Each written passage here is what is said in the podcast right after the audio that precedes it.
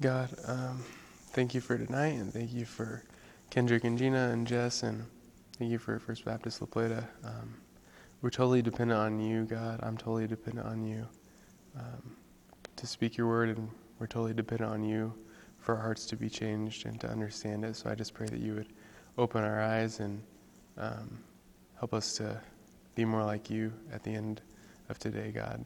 Help us to see your word for how great it is and see you for how great you are. We love you. Um, thank you for all you've done for us, especially for sending your son to die for us. Amen. Cool. So, Jonah chapter 2. Um, you guys remember last week, I'm sure, and you know the story. Jonah denied um, doing what God said, and he ran, and uh, the sailors realized um, that the storm came upon them because of Jonah, and so they cast him in the boat, cast him into the sea, out of the boat. So that's where we are now. Um, let's start in chapter 1, verse 17. And the Lord appointed a great fish to swallow up Jonah, and Jonah was in the belly of the fish three days and three nights. Then Jonah prayed to the Lord his God from the belly of the fish, saying, I called out to the Lord out of my distress, and he answered me. Out of the belly of Sheol I cried, and you heard my voice. For you cast me into the deep, into the heart of the seas, and the floods surrounded me. All your waves and your billows passed over me. Then I said, I am driven away from your sight, yet shall again, yet shall again look upon your holy temple. The waters closed in over me to take my life. The deep surrounded me. Weeds were wrapped around my head. At the root of the mountains I went down to the land whose bars closed upon me forever. Yet you brought my, up my life from the pit, O Lord God. When my life was fading, fading, fainting away, I remembered the Lord, and my prayer came to you. In your holy temple, those who pay regard to vain idols forsake their hope of steadfast love. But I, with a voice of thanksgiving, will sacrifice to you. What I have vowed, I will pay. Salvation belongs to the Lord. And the Lord spoke to the fish, and it vomited Jonah out upon the dry land. Okay.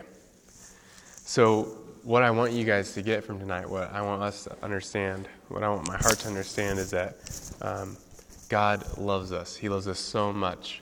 I mean, there's really two ways you could take this passage um, and this big idea. The idea that God sent the storm to Jonah, right? God sent the storm, and, and Jonah says that. He says it's God's waves, and God cast him out to the deep. And um, it says in chapter 1 that God appointed the storm. And so, a lot of people reading um, the Bible, and when things like this in their life, when a storm comes in their life, something bad happens, um, they say, How could a loving God um, let pain come into my life? How could a loving God send this storm into my life? And so they think that God is cruel um, because he, he, he, he, allows this or he causes it. Um, but I want you to know that's not the case. Like, God loves you so much.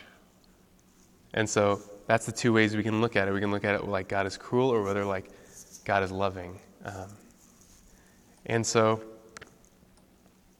let's talk about that. That's what I'm going to talk about. And um, where I want us to go is Deuteronomy 30 really quick. Deuteronomy chapter 30.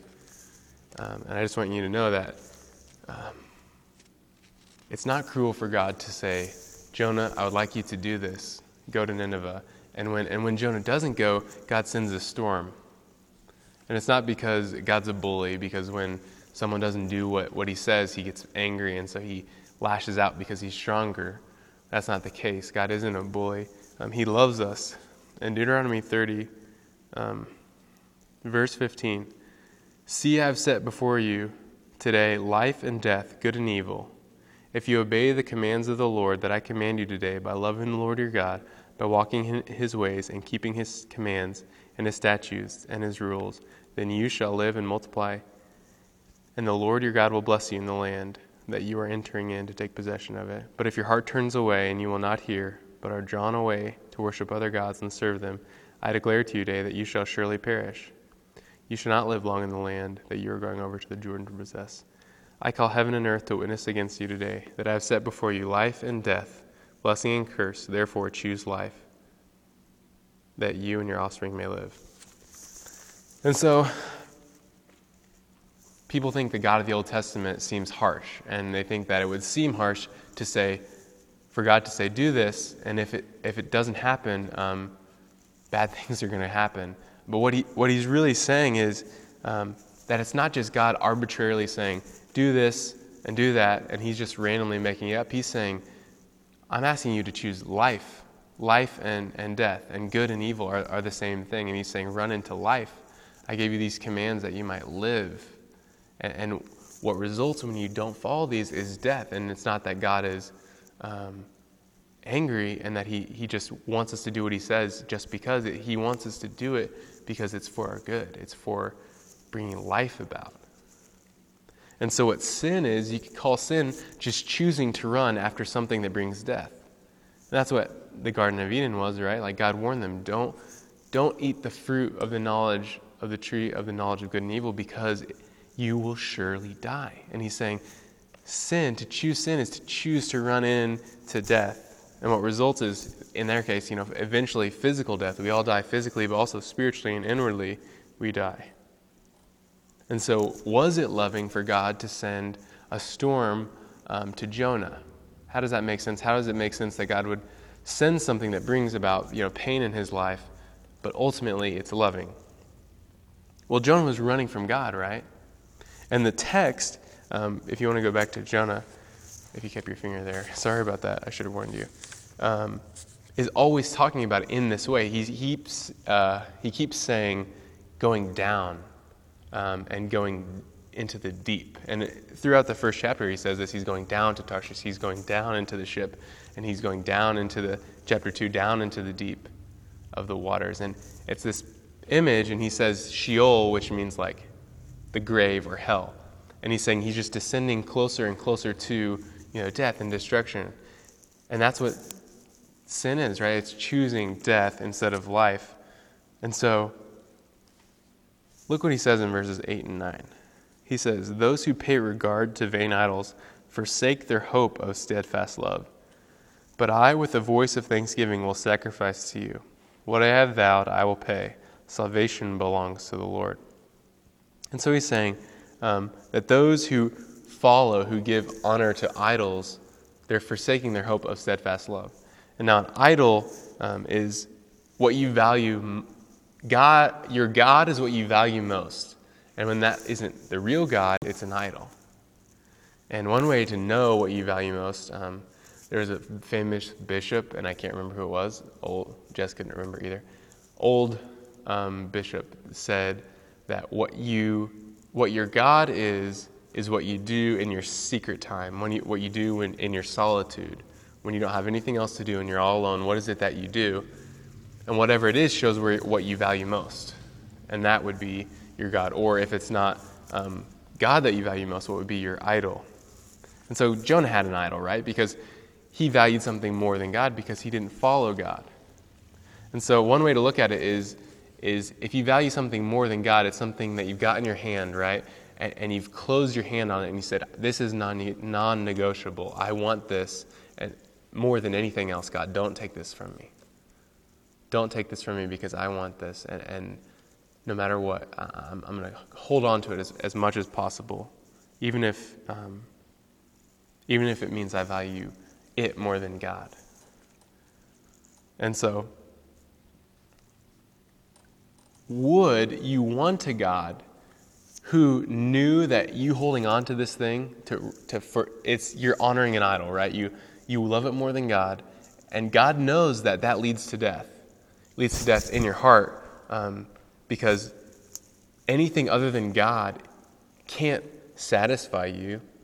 Um, if it's if it's money, money can't love you, and if it's a person, no person can save you. Um, and so you're really running to something that's never going to fill uh, what you need in your heart. And so that leads to death. And so, would you want a God that knew you were running towards death and just let you go?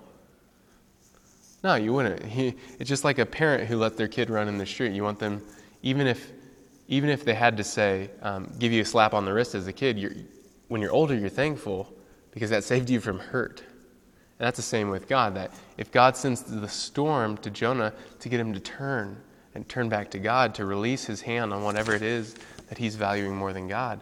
That's loving. And that's not what the most of the people in the world want. They want God just let them have whatever they want. Just God, what I want most is is money, is success, is a girlfriend, is a boyfriend, whatever, um, and just give that to me. But what God says is that's not for your good. And in Romans, actually chapter one, it says that that's God's wrath. God's wrath is just letting you chase these things that are never going to satisfy. And so, what we're begging for in our hearts is for us to love something other than God. And that's, that's not what we want. In reality, we want what's best for us, and that's what God wants too. And that's why He sent the storm into Jonah's life. And like I said, you know, it's just like a parent. And that's what the Bible compares it to in Hebrews. It says that God is like a parent, and that in the moment it may not feel good, you know, to have your fingers pried off of that, whatever it is you shouldn't be holding on to. But later on, you'll appreciate it because it, it turns you back to God. And it says the same thing that as a child, when, when a father disciplines them, it isn't pleasant, but when they're older, they, they, they love the father. And that's the same with God. And so, again, the question is I'm going to play us a song um, a piece of a song. Um, but the question is when we see storms coming into our life, when something difficult comes into our life, do we see it as God loves us or as He's a cruel God? And this is the song, How He Loves Us. Um, but there's a verse of it that we never sing um, because it's not really a worship verse, but I'm listening closely to the words because it really has to do with what we're talking about.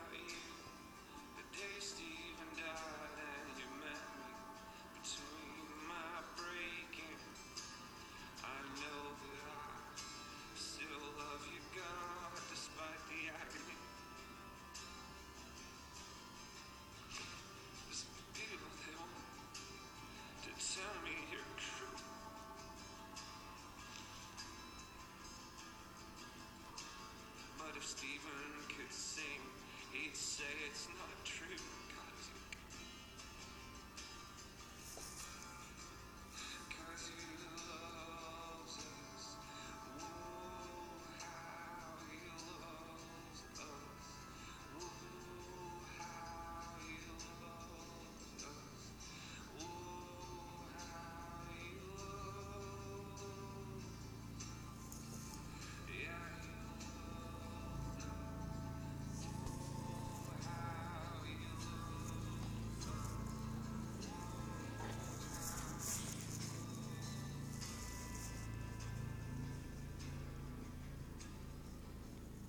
So, could you guys catch the words that he was saying there? So, the backstory is this guy's name is John Mark McMillan, who wrote this song. Um, it's called How He Loves. I don't know you guys noticed that. But um, his best friend, Stephen, um, died when, um, when he was in his 20s. And um, his friend Stephen was a youth minister, actually. And he was at a prayer meeting and um, he actually prayed this um, I'd give my life today if it would shake the youth of the nation. And um, that night he was in his car on his way home, and um, there was a like multiple car pile up, like a big nasty wreck, and um, and he was he was he got into the wreck, and um, his friend, his best friend, this guy John, was actually down in Florida at the time recording. Um, and recording an album, and he got a call that said, you know, you're Stephen, which is his best friend. Um, he's been in a wreck, um, and we'll call you back when we know more. And later that night, his dad called him, John's dad, and he said, you know, um, Stephen died in, in, the car wreck. And um, the next day, he wrote this song, How He Loves Us, um, about his friend um, and about God, talking to God.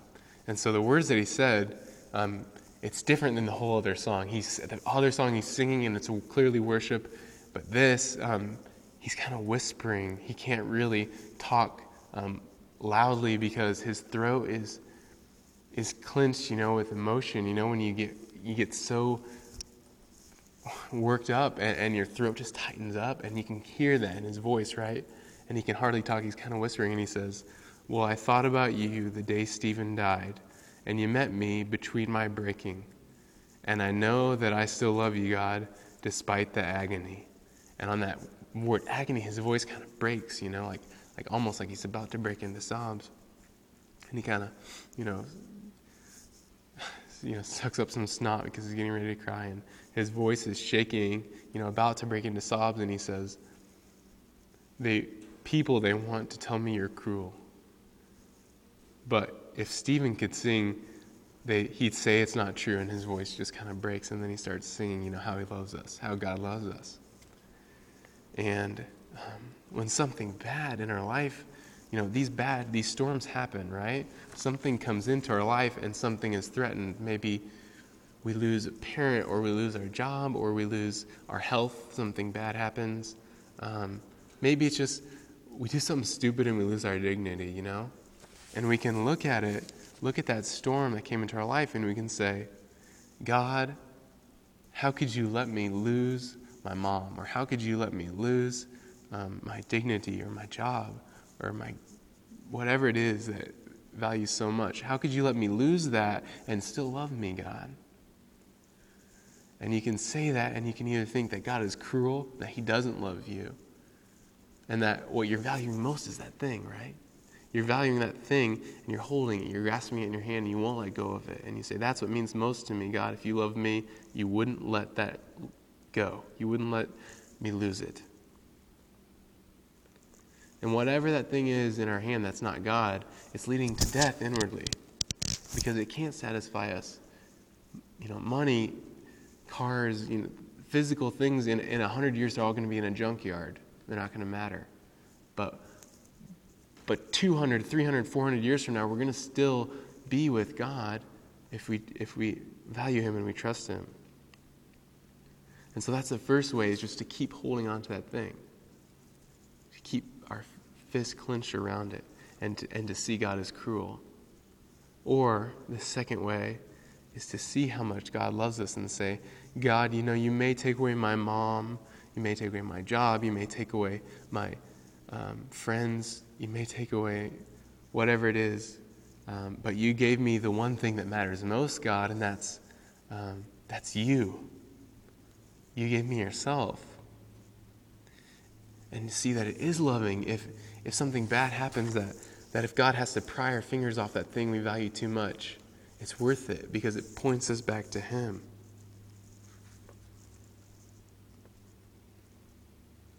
And so the other option is, is like Jonah says, you know, in verse 9, that with the voice of thanksgiving, I'll sacrifice to you.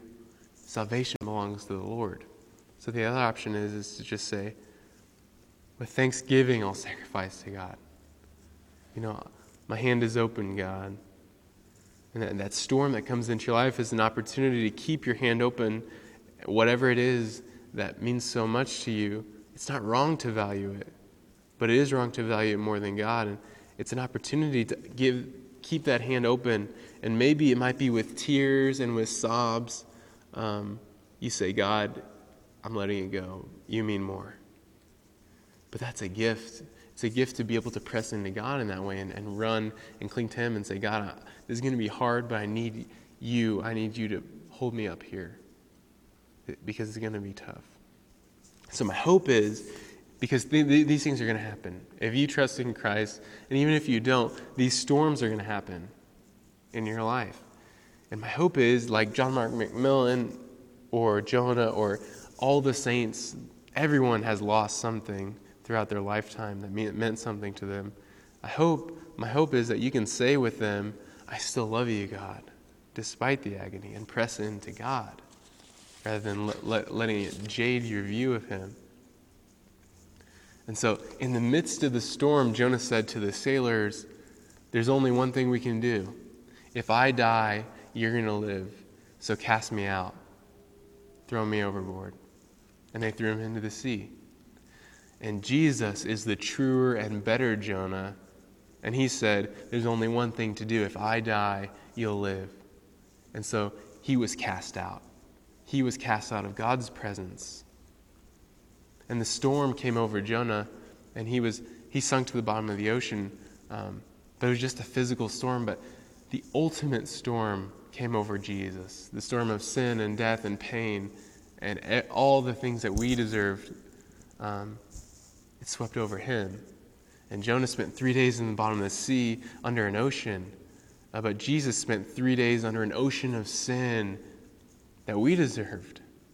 And Jonah, three days later, came back alive. But Jesus, he came back um, alive. And what it meant for each one of us is that he saved us. Jonah saved a ship full of men, and Jesus saved every single person um, that died and trusted him for all eternity. And if you know that, if you got that in your heart, you know that Jesus took on that, um, that storm for you, the worst storm, worse than anything else we're ever gonna, we're ever gonna face. Um, he took it on for us when, when another smaller storm comes, you're not to ask, God, don't you care? Because we know He does. Because He, he took on the worst thing possible in our place, and He gave us the best gift possible Himself. And so, if that gets into our heart and we really internalize it, um, and it, it's totally dependent on God, we've got to ask Him to do that, to burn it onto our heart. Um, if it gets in there when those storms come, we're going to know that He loves us and that no matter what, He's out for our good. And, and someday, Jesus is going to come back and there won't be any more storms. That it's, He's going to wipe every tear from our eye. And if, if it gets in here, if it gets in your heart, um, and then when those storms come, we're going to have the power to handle it. And with an open hand, we're going to say, God, I give everything to you because you gave everything for me. And so let's just think about what that is in our life. And even if we don't have it, just to pray, God, write that on my heart right now so that when this comes, we can trust in Him. And so let's just pray and. Um, and we'll just pray silently for a little bit, and then Jess, will close this prayer?